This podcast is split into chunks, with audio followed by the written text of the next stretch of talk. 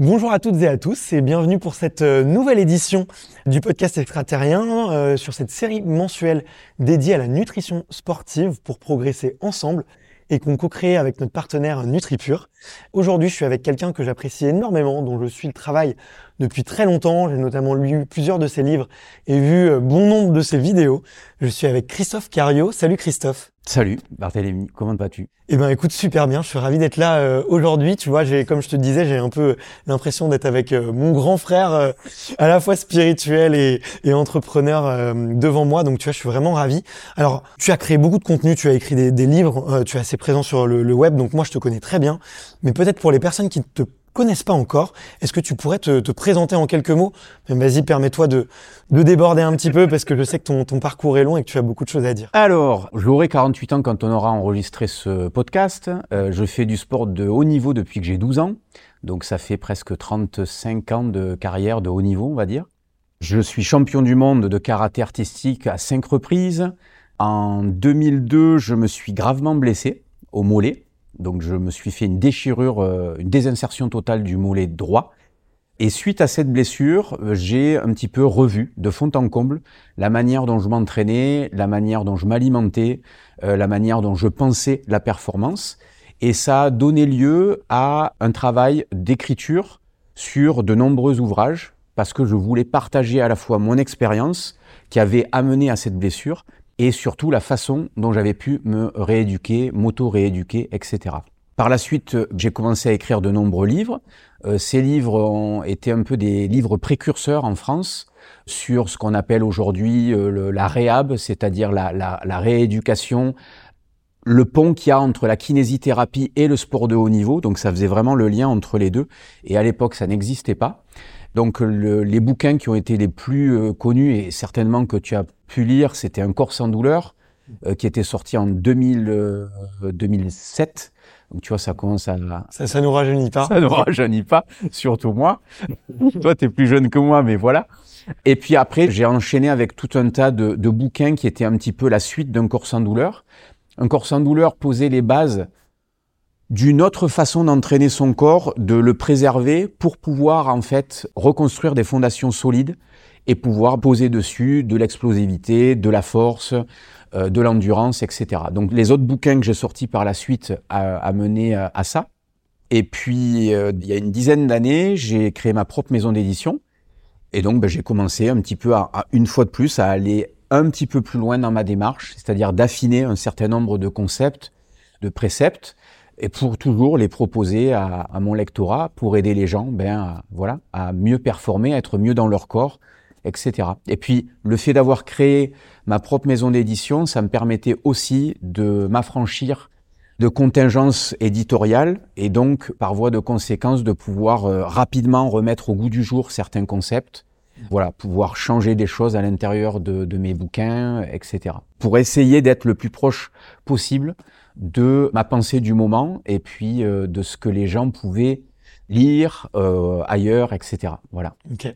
Bah écoute, merci pour ces précisions et fait, moi je te remercie aussi pour euh, Un corps sans douleur parce que ça a été vraiment un livre game changer comme disent les anglo-saxons euh, pour moi. Comme je te le disais, avec le tennis et le rugby, je suis un petit peu cassé en deux, complètement déformé et déséquilibré et c'est c'est toi qui m'as permis de me rendre compte à quel point euh, je commençais à me désaxer et plus j'allais vieillir, plus mon corps allait être rigide et à quel point j'allais devoir retravailler ma mobilité, ma souplesse. Donc je te remercie pour ça. On va aussi parler nutrition aujourd'hui. Qu'est-ce qui a fait que toi, tu t'y es intéressé plus précisément et qu'est-ce qui t'a amené à, à créer Nutripure aussi pour les auditeurs? Donc, à la base, au début du début, quand j'avais douze treize ans, j'ai été passionné tout de suite par la nutrition sportive parce que à l'époque, je lisais des bouquins comme Muscle and Fitness, et cetera. Et donc, euh, j'avais une idole à l'époque qui s'appelait Jean-Claude Van Damme, que les moins jeunes connaîtront peut-être pas, mais les plus vieux, euh, voilà, ont certainement suivi. Voilà, et moi je voulais être le prochain Jean-Claude Van Damme, c'était vraiment ça. Donc j'avais compris, si tu veux, qu'il fallait s'alimenter d'une certaine façon pour obtenir à la fois des performances de haut niveau et à la fois un corps avec une certaine plastique. Donc ça, ça a été un petit peu mon algorithme de pensée très jeune. J'ai poursuivi par un, diété- un B T S de diététique parce que mes parents voulaient absolument que j'aie un diplôme supérieur avant de poursuivre dans, dans le haut niveau. Et donc ça, ça a été un petit peu ma base de travail.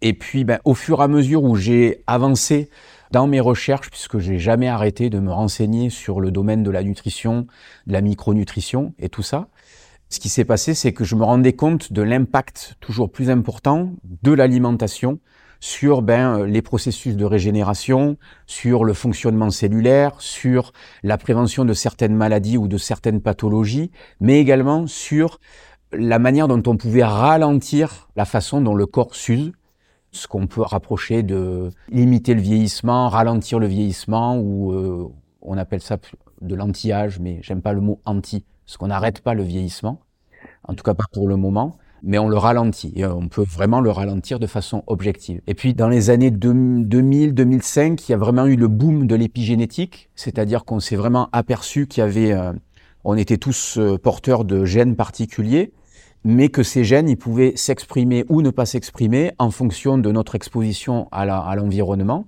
en fonction de notre contexte, et l'alimentation, le sommeil, et cetera vont activer ou désactiver des bons gènes, des mauvais gènes, et cetera. Et donc ça, ça a été aussi un autre game changer, comme tu as dit tout à l'heure, parce que l'alimentation et certaines bonnes habitudes, sommeil, entraînement, respiration, méditation, vont vraiment jouer sur ces facteurs épigénétiques, et donc améliorer mes processus de régénération, récupération, et cetera. D'accord. Très intéressant et, euh, et on sent à quel point euh, à la fois t'en parles avec euh, ton cœur et ta tête puisque tu maîtrises parfaitement le sujet. Aujourd'hui, on était là pour parler de santé articulaire et je voulais aborder ce sujet euh, effectivement avec euh, l'angle de la nutrition et tu m'as tout de suite dit, attention, la santé articulaire c'est avant tout Euh, de la mobilité, de la souplesse. Donc on va on, on va introduire le, le sujet comme ça. Je voulais prendre avec mon, mon mon angle un petit peu personnel, essayer de prendre mon cas particulier, mon cas d'étude. Alors euh, le but était effectivement de parler d'un sujet que je connais un petit peu. Je vais avoir trente-deux ans. Sur les performances sportives, j'ai pas régressé. Même ça ça continue à aller super bien. Je continue à progresser en musculation. J'ai fait euh, encore, euh, tu vois, il y a, y a quelques mois mon, mon mon record au développé couché. Je continue de courir des distances de plus en plus longues, tu vois, j'ai fait mon cinquième marathon là il y a quelques semaines, et tu vois, musculairement, tout se passe bien, dans la tête, tout se passe bien, dans le corps, a priori, tout est bon, mais il y a un petit endroit où ça commence à pêcher, c'est au niveau des articulations. Et je me dis, bah tiens, euh, qu'est-ce que je peux faire aujourd'hui, concrètement, pour essayer de durer le plus longtemps sur euh, au niveau de ma santé articulaire. Quels seraient, toi, les premiers conseils que tu pourrais donner à un sportif comme moi qui s'entraîne quasiment tous les jours, qui est assez très curieux, tu vois, je fais aussi, je fais à la fois de l'endurance, mais aussi j'aime beaucoup euh, travailler ma force et mon, explo- mon explosivité. Je sais que les, aud- les auditeurs d'Extraterrien me ressemblent beaucoup, ils sont très curieux, ils vont faire différents sports. Je sais que toi aussi, tu en as fait, tu en as fait différents. Et en plus, le karaté est quand même une activité très très complète, où tu dois à la, voir, à la fois être extrêmement souple et en même temps euh, faire preuve d'énormément d'explosivité et de force et de gainage. Par où commencer ? Tu vois, si j'ai envie de m'intéresser à ma santé articulaire, quels seraient peut-être les, les premiers conseils vers lesquels tu, tu me recommandes de, de me tourner ? Première des choses, il faut garder en tête, et tu l'as très bien résumé, la vitesse de récupération des muscles, c'est quarante-huit à soixante-douze heures. La vitesse de récupération des tendons, c'est grosso modo sept jours. Et la vitesse de régénération des cartilages, c'est entre trois semaines et six mois. Donc ça veut dire quoi ? Ça veut dire que d'ores et déjà, si tu t'entraînes tous les jours, selon la planification que tu vas avoir au niveau de tes entraînements, si elle est bien codifiée, c'est-à-dire si tu respectes une alternance de travail de haut, du bas du corps, tu vas laisser suffisamment de temps à tes muscles pour pouvoir se régénérer, pour pouvoir se restructurer et retrouver leur solidité. En revanche, d'ores et déjà, et par rapport à ce que je viens de te dire, tu vas avoir un temps de latence entre la récupération de tes muscles et de tes tendons, et un temps de latence entre la récupération de tes tendons et de tes cartilages. Et au milieu de ça, tu as les fascias. Les fascias qui sont les enveloppes qui interconnectent tous les éléments que je viens de te dire. Si j'ai pas de fascias, les muscles ne sont pas accrochés aux tendons, les tendons ne sont pas accrochés aux articulations. Et les fascias, pareil, ils ont leur propre vitesse de récupération qui est de, à peu près de trois à cinq jours. Et donc là, tu commences à comprendre au fur et à mesure, en fait, où tu vieillis, non seulement tu as la même vitesse de récupération musculaire, mais tu n'as pas forcément le même anabolisme cellulaire qui va permettre de gommer, en fait, les temps de latence entre les différentes structures que je viens de t'évoquer. Donc, si je planifie pas correctement mon entraînement, je vais forcément avoir des déficits de récupération sur les tendons et sur les articulations. Premier point. Quand je suis jeune, ça, ça passe. Quand je suis moins jeune comme toi, on commence à avoir les, premiers, les premières gênes articulaires, les premières raideurs tendineuses. On a fait une grosse séance de muscu. Le lendemain, les muscles sont un petit peu encore tendus, mais on sent que finalement, c'est là que ça fait mal, c'est là que ça fait mal, et cetera. C'est l'articulation, le tendon qui va gêner. Et donc, c'est là qu'il va falloir travailler sur sa planification.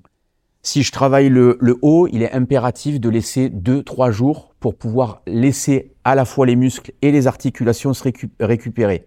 Mais si je retravaille à nouveau le haut trois jours plus tard, il va falloir que je planifie peut-être d'autres méthodes d'entraînement pour laisser encore le temps aux articulations et aux tendons de récupérer. Exemple, tu fais une séance de musculation lourde le lundi, on va dire pour le haut du corps. Tu vas te réentraîner le mercredi ou le jeudi pour le haut du corps. Mais cette fois-ci, moi, je suggérerais aux gens de faire plutôt des séries longues. Pourquoi ? Parce qu'elles seront moins traumatisantes et pour les tendons et les articulations, ce qui leur laissera encore un peu plus de temps pour se régénérer. Ce qui me permet de faire le tour du cadran et de retourner le lundi d'après à ma séance haut du corps lourde.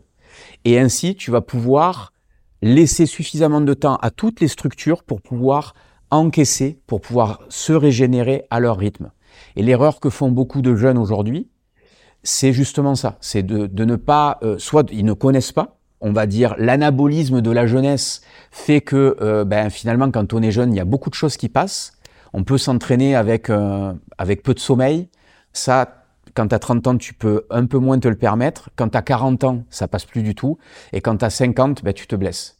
Et donc, tout ça, c'est vraiment le premier conseil, c'est d'apprendre à planifier suffisamment son entraînement pour pouvoir laisser suffisamment de temps à toutes les structures qui sont impliquées dans la performance de pouvoir se régénérer. Ensuite, une fois qu'on a compris ça, c'est là qu'on va devoir mettre en place des routines. Routines, par exemple, euh, où on va travailler sur une sorte de prééchauffement bien soigné de ces articulations qui vont être impliquées dans l'entraînement. Ça veut dire éventuellement redonner un petit peu d'élasticité au niveau des tissus en démarrant par un peu d'automassage. Alors, certains kinés, certains puristes euh, qui font pas beaucoup de sport vont me dire « Oui, mais les automassages, ça va peut-être diminuer l'influx nerveux, et cetera » Oui. Sauf que derrière les automassages, on ne démarre pas sa série à cent kilos au développé couché. On va continuer à faire un échauffement de plus en plus spécifique. Donc, le fait de faire des automassages en début de séance, ça va me permettre de, d'optimiser le flux sanguin, de diminuer un petit peu certaines raideurs des, euh, des tissus, des fascias avec les muscles, et cetera. Ensuite, je vais pouvoir intégrer un travail de mobilité, c'est-à-dire redonner de la mobilité aux articulations qui vont être impliquées. Ensuite, je vais rajouter des gammes. C'est-à-dire, je vais démarrer euh, avec ma barre à, à vingt kilos développé couché. Ensuite, je vais monter à quarante, ensuite à soixante. Et ensuite, je vais mettre ma, ma première barre lourde. Voilà, ça, c'est un bon process. Et ensuite, la troisième erreur que font les gens, c'est de quitter la salle sans avoir fait de récup. Ça veut dire qu'une fois que j'ai terminé ma séance de haut du corps, il va falloir refaire tout ce qu'on a fait pour l'échauffement, mais en récupération. En passant plus de temps sur les automassages, en redonnant un petit peu de liberté articulaire à une articulation qui a été un peu compactée, un peu compressée. Et tout ça va donner un environnement, optimiser l'environnement pour laisser le temps aux articulations, aux tendons et aux muscles de mieux se régénérer. Et j'imagine que tout ce que tu dis, ça peut aussi se transposer sur les sports peut-être plus d'endurance. Récemment, j'étais avec un grand champion qui s'appelle François Daen, qui euh, qui fait de l'ultra trail, donc il court à des distances absolument euh, colossales et qui en fait tout l'hiver ne fait que du ski et qui explique qu'il n'a plus du tout d'impact et que du coup il peut se régénérer. Donc c'est un peu ce qu'on pourrait recommander et de croiser les entraînements. Sur la même logique et le même modèle que je viens de détailler pour les sports d'endurance. Si tu te mets à courir à faible intensité, à froid, les premières structures qui encaissent le choc, c'est tes tendons, à un moment où ils sont encore froids. C'est pour ça que même un coureur, il est, il est vraiment euh, recommandé qu'il fasse un travail de préparation à l'effort et donc qu'il passe par un petit peu d'automassage. Pour les automassages, ça fait ça au niveau de vos structures, on va dire musculaires et faciales. Donc ça va créer de l'échauffement au même titre que je réchauffe mes mains en faisant ça. C'est ça que ça fait les automassages. Derrière, je vais travailler un petit peu sur des mouvements, on va dire, de mobilisation tranquille. Ça peut être fait debout, juste avant de courir, et cetera. Où on va permettre de redonner un petit peu d'élasticité, de faire monter un peu la température musculaire. Et ensuite seulement, je vais commencer à trottiner tranquillement. Mais l'erreur que font beaucoup de coureurs, c'est de démarrer immédiatement par le jogging à froid, quoi. Voilà. Pour moi, ça, c'est une erreur. Mais tu fais bien de le préciser parce que tu vois, typiquement, je la faisais, donc euh, je vais pouvoir euh, tout de suite euh, mettre ça en pratique et, et progresser. Là, tu en as beaucoup parlé de, de protocoles d'entraînement. Euh, je sais aussi que tu aimes beaucoup les protocoles de récupération. Combien de temps il faudrait que je consacre à ma santé articulaire par jour, par semaine, pour justement pouvoir essayer de durer le, le plus longtemps possible pour, on va dire, quelqu'un qui va s'entraîner, euh, allez, une heure, entre euh, entre quatre et cinq fois par semaine, puisque c'est, euh, on va dire, le, le portrait type du, du persona extraterrien. Alors déjà, je vais te demander de préciser, dans, dans l'heure d'entraînement, est-ce que tu considères le, l'échauffement et le retour au calme dans ton heure d'entraînement ou non ? Pas les, pas, non, non, je les considère pas. Je les considère pas et je vais mettre généralement, ça va être entre un quart d'heure et vingt minutes d'échauffement, notamment pour tout ce qui est séance d'explosivité et de force. Oui. Voilà, peut-être beaucoup plus court, comme je te l'ai dit, pour euh, la course à pied. Et, euh, et pour le retour au calme, ça va être un petit peu plus court, malheureusement, euh, souvent, parce que quand la séance déborde un petit peu, et je vais plutôt être en, aux alentours de dix minutes. Donc on va dire une heure et demie pour euh, tout compris. Ouais. Si on est dans cette, euh, dans cette logique-là, ce que tu fais, c'est déjà pas mal. Sauf que ce que tu vas découvrir au fur et à mesure, c'est qu'il vaudra mieux, donc au fur et à mesure où tu vieillis et où tes auditeurs vont vieillir, c'est qu'il va falloir diminuer en fait le temps d'entraînement pour justement prolonger le temps de régénération. Aussi contre-intuitif que ça puisse paraître quand on est jeune, parce que finalement on a le sentiment que ce qui compte c'est la série de plus, ce qui compte c'est les dix minutes d'endurance de plus ou la série de fractionnés de plus, ben finalement quand on vieillit, ça, c'est contre-productif parce que c'est un excès de stress que ton corps ou tes structures ne vont pas tolérer. Et ce qui va te permettre, en fait, de continuer à progresser tout en diminuant le risque de blessure ou l'intensité des blessures que tu vas pouvoir avoir, c'est justement le temps que tu vas pouvoir consacrer à ta récupération. Et donc, moi, aujourd'hui, ce que je te suggérerais, l'heure que tu faisais, c'est d'enlever cinq à dix minutes pour faire, entre guillemets, cinq à dix minutes de mobilité, d'automassage et de récup active post-effort. D'accord. Bon, ben, on redirige en tout cas les, les auditeurs euh, peut-être vers tes livres pour cette partie-là, euh, parce qu'il y a plein de protocoles et en plus tu tu parles à différents euh, personas, différents morphotypes, euh, donc on, ça permet de faire les tests euh, euh, et de se découvrir soi-même. Donc euh, tu vois, j'aime beaucoup les tests de personnalité psychologique, mais là c'était un test de personnalité euh, plutôt anatomique, donc c'était très intéressant. Si on passe maintenant à la partie euh, alimentation et nutrition, je sais qu'il y a aussi beaucoup de choses à dire. Avant de peut-être dire peut-être les, les bonnes pratiques, quelles sont, on va dire, les, les erreurs à ne pas commettre, enfin, si on peut vraiment commencer par là, parce que euh, je te le disais juste avant qu'on commence à enregistrer, même dans le sport de haut niveau, je vois des choses des fois qui me font un peu sauter au plafond, je te le cache pas. Si on a envie de prendre soin de sa santé articulaire, quels sont vraiment peut-être les aliments ou les habitudes à essayer de, de bannir le plus possible ? Alors, première bonne habitude à prendre, euh, s'hydrater suffisamment. Pourquoi ? Parce que soixante-cinq à soixante-dix pour cent en fait des tissus sont composés d'eau. Si je manque d'eau, en fait mes tissus sont déshydratés. S'ils sont déshydratés, ils ne peuvent pas récupérer correctement. Donc que ça soit les fascias, les muscles, les tendons, les articulations, chacun a un degré d'hydratation différent. Chacun accumule, c'est-à-dire conserve un pool d'eau à l'intérieur en fait de, de, de, de structures moléculaires un peu complexes. Donc ça va être très très important d'arriver à maintenir un degré d'hydratation suffisant. Donc une grosse erreur de beaucoup de sportifs, c'est peut-être de ne pas suffisamment être hydraté avant sa séance, peut-être ne pas suffisamment s'hydrater pendant la séance et peut-être ne pas suffisamment s'hydrater après la séance. Surtout aujourd'hui dans l'environnement qu'on peut avoir avec toutes les, les boissons un petit peu acidifiantes auxquelles on a accès, quand, notamment avec les jeunes. Aujourd'hui les gens ils préfèrent boire de... Euh, des boissons, on va dire, euh, énergisantes ou des trucs comme ça, euh, ça, c'est, pour moi, c'est pas de l'eau, c'est pas quelque chose qui hydrate, mmh. c'est quelque chose qui acidifie plus l'organisme qu'autre chose, qui renforce des processus inflammatoires au lieu, justement, de les limiter. Donc, de l'eau, éventuellement, euh, de l'eau, euh, on va dire, avec euh, du citron, euh, de l'eau euh, qu'on va aromatiser, Euh, Petite feuille de menthe. De, voilà, ça peut être du thé, des, des choses comme ça. Mais voilà, ça pour moi, c'est de l'hydratation. Ça peut être de la soupe, euh, par exemple, en post-effort, parce que je vais, avoir, je vais bénéficier d'un apport, en fait, euh, de nutriments et de phytonutriments qui vont favoriser la récupération. Et en même temps, je vais continuer à hydrater mon corps, à lui apporter des minéraux. La soupe, donc, c'est super en post-effort. Donc ça, c'est vraiment une habitude euh, fondamentale. Deuxième habitude, éviter la malbouffe le plus possible. Pourquoi ? Parce que la malbouffe, en fait, t'apporte des graisses, notamment qu'on appelle les graisses hydrogénées. Ces graisses hydrogénées, en fait, elles sont hautement toxiques au niveau cellulaire. Elles favorisent, en fait, une restructuration du collagène des tissus, euh, qui est euh, donc le collagène, si vous voulez, c'est tout ce qui structure, ce qui fait que vos muscles sont collés à vos fascias, que vos muscles sont accrochés à vos tendons, et cetera. Et ce maillage, en fait, de collagène, il faut qu'il garde une certaine forme et une certaine densité.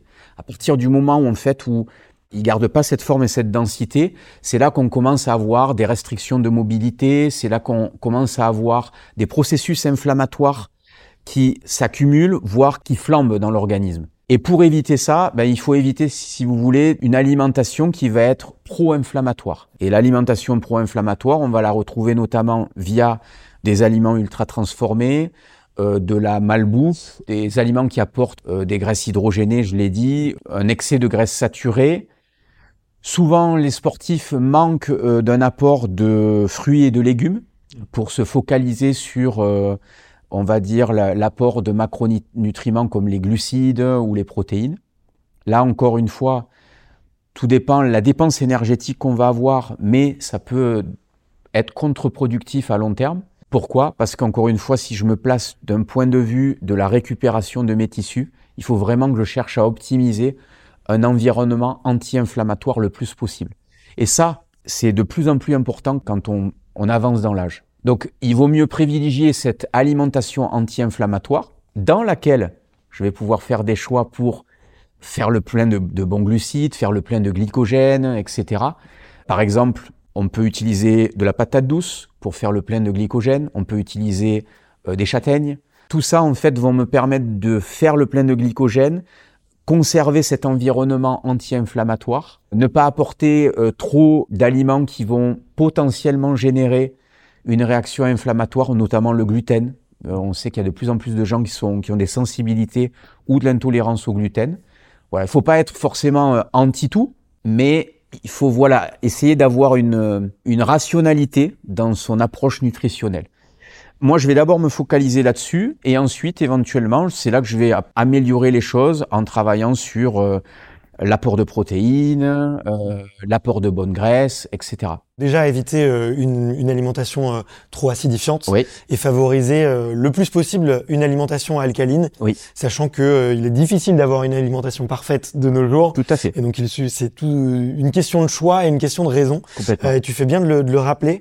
Et tu fais bien aussi de rappeler euh, l'hydratation qu'on a déjà beaucoup mentionné avec Marie, euh, parce que c'est vraiment un sujet clé pour euh, pour les sportifs et les non-sportifs d'ailleurs, et on, on le précise pas assez. Et si j'ai envie de me, de me complémenter, tu vois, j'entends de plus en plus parler de du collagène, tu l'as mentionné. Est-ce que ça peut être une aide justement pour ralentir le vieillissement de, de mes articulations ? Et est-ce que c'est, ça peut être vraiment un bonus pour ma santé articulaire ? Oui, pourquoi ? Parce que de base, en fait, du collagène, on en trouvait dans notre alimentation parce que traditionnellement, on consommait beaucoup de plats à base de bouillon d'os, on consommait beaucoup de pot-au-feu à une certaine époque, on consommait des abats, de la soupe de poisson, et tout ça, en fait, apportait énormément, en fait, de collagène parce qu'on consommait l'intégralité, en fait, d'un animal et donc forcément, ben, le collagène qui le composait. Depuis, depuis, on va dire une, les, les vingt-cinq ou les trente dernières années, les modes de, de, de consommation ont changé et du coup, on a beaucoup moins de collagène, voire plus du tout dans notre alimentation. Et c'est là, effectivement, que on commence à, à s'apercevoir que cette perte de collagène, elle va diminuer la vitesse de régénération des tissus, diminuer la vitesse de régénération des articulations. Et c'est là que ça peut être intéressant d'avoir un apport exogène de collagène sous forme de peptides. Nous, c'est, chez Nutripure, c'est, c'est ce qu'on propose. Tu peux préciser peut-être, peptides de collagène versus collagène ? Donc le collagène ou la gélatine, c'est ce que vous avez par exemple, vous avez fait un poulet, il vous reste la carcasse de poulet, vous la mettez au frigo, le lendemain vous voyez en fait qu'il y a un petit peu de, de la gélatine de poulet euh, au fond en fait du plat. Donc ça, vous auriez pu potentiellement euh, le consommer, ça vous apporte euh, du collagène. Les proportions de collagène qu'il y a là-dedans, on les connaît pas vraiment, il faudrait les mesurer en labo. Les peptides de collagène, c'est quoi ? Ce sont des fractions de collagène qu'on a extrait euh, directement, ben voilà, de, de carcasses, de poissons, de, de poulets ou de choses comme ça, et donc qui vont nous permettre de quantifier l'apport de collagène que je vais avoir dans ma récupération ou dans ma ration quotidienne. Donc nous, chez Nutripure, on suggère entre dix et vingt grammes par jour de peptides de collagène selon le volume d'entraînement qu'on a. Plus je m'entraîne, plus je dois me rapprocher des vingt grammes. Plus je suis dans une logique, on va dire, de sport santé, plus dix grammes peuvent suffire. Voilà. D'accord. Bon, bah écoute, je suis en plein dans, dans, le, dans le protocole. Est-ce qu'il euh, peut y avoir d'autres compléments qui peuvent aussi être un allié justement pour ma longévité euh... Tout dépend du contexte dans lequel tu te, dans lequel tu te trouves. Tout dépend du budget. Les compléments alimentaires, il faut rester euh, extrêmement transparent. C'est, euh, ça a une certaine efficacité, ça a aussi un certain prix. Mmh. Surtout si on veut des compléments de qualité. Donc euh, forcément, nous, ce qu'on essaye de proposer chez Nutripure, c'est d'encadrer les gens, de les aider à optimiser leur prise de compléments alimentaires pour qu'elles soient adaptées à leurs besoins et en même temps, ben, qu'elles ne dépassent pas un certain budget inutilement, parce que très, ça peut, l'addition peut rapidement monter. Donc, dans ton cas, si j'ai pas vraiment de douleur articulaire installée, mais plus des gènes, les peptides de collagène peuvent suffire. Je peux rajouter, si je commence à avoir des petites douleurs un peu chroniques, des, des gènes qui deviennent un petit peu plus inflammatoires le matin au réveil, euh, de l'arthropure. L'arthropure, c'est un complexe qu'on a créé euh, qui mélange de la chondroïtine sulfate, qui, de l'N-acétylglucosamine, qui sont en fait des molécules particulières qui interviennent dans ce qu'on appelle la matrice cellulaire du cartilage et des tendons. Donc ça peut être très très intéressant pour ça. L'arthropure, il contient également du soufre et également en fait une plante particulière qui est anti-inflammatoire qu'on appelle le Boswellia. Donc tout ça en fait c'est c'est backé par de la science. On a fait pas mal de recherches pour voir comment la synergie de ces molécules opérait pour essayer d'apporter le juste dosage de ce que les gens ont besoin. Et si vraiment j'ai une, une inflammation, on va dire euh, une crise inflammatoire. Mettons, euh, j'ai fait euh, une sortie trail, il y avait un fort dénivelé, le lendemain je me, re, je me réveille, j'ai euh, le genou qui est très douloureux, ou le tendon d'Achille qui est très douloureux, ou le, le T F L qui est douloureux. J'ai fait une séance de coucher ou je sais pas quoi en muscu, et pareil, le lendemain j'ai l'épaule, elle, elle grippe, et cetera. Là, il faut avoir de la, de la curcumine avec soi, Actif curcumine de chez Nutripure. Parce que c'est un vrai anti-inflammatoire sans aucun effet secondaire. Donc ça, c'est vraiment le truc qu'il faut avoir, on va dire, dans son, dans sa boîte à complémentation et qu'on va prendre de manière euh, sporadique pour soigner des états inflammatoires un peu trop importants, pour moduler l'inflammation. L'active curcumine, elle va être intéressante au long cours si je suis dans des problèmes vraiment d'arthrose chronique. Voilà. Et donc là, je vais pouvoir effectivement euh, utiliser ben, l'active curcumine pour travailler sur cette arthrose chronique et limiter les processus inflammatoires, les garder sous contrôle. Eh ben écoute, merci, euh, merci beaucoup euh, Christophe. C'était euh, un épisode très riche, très dense. J'ai beaucoup de choses à faire.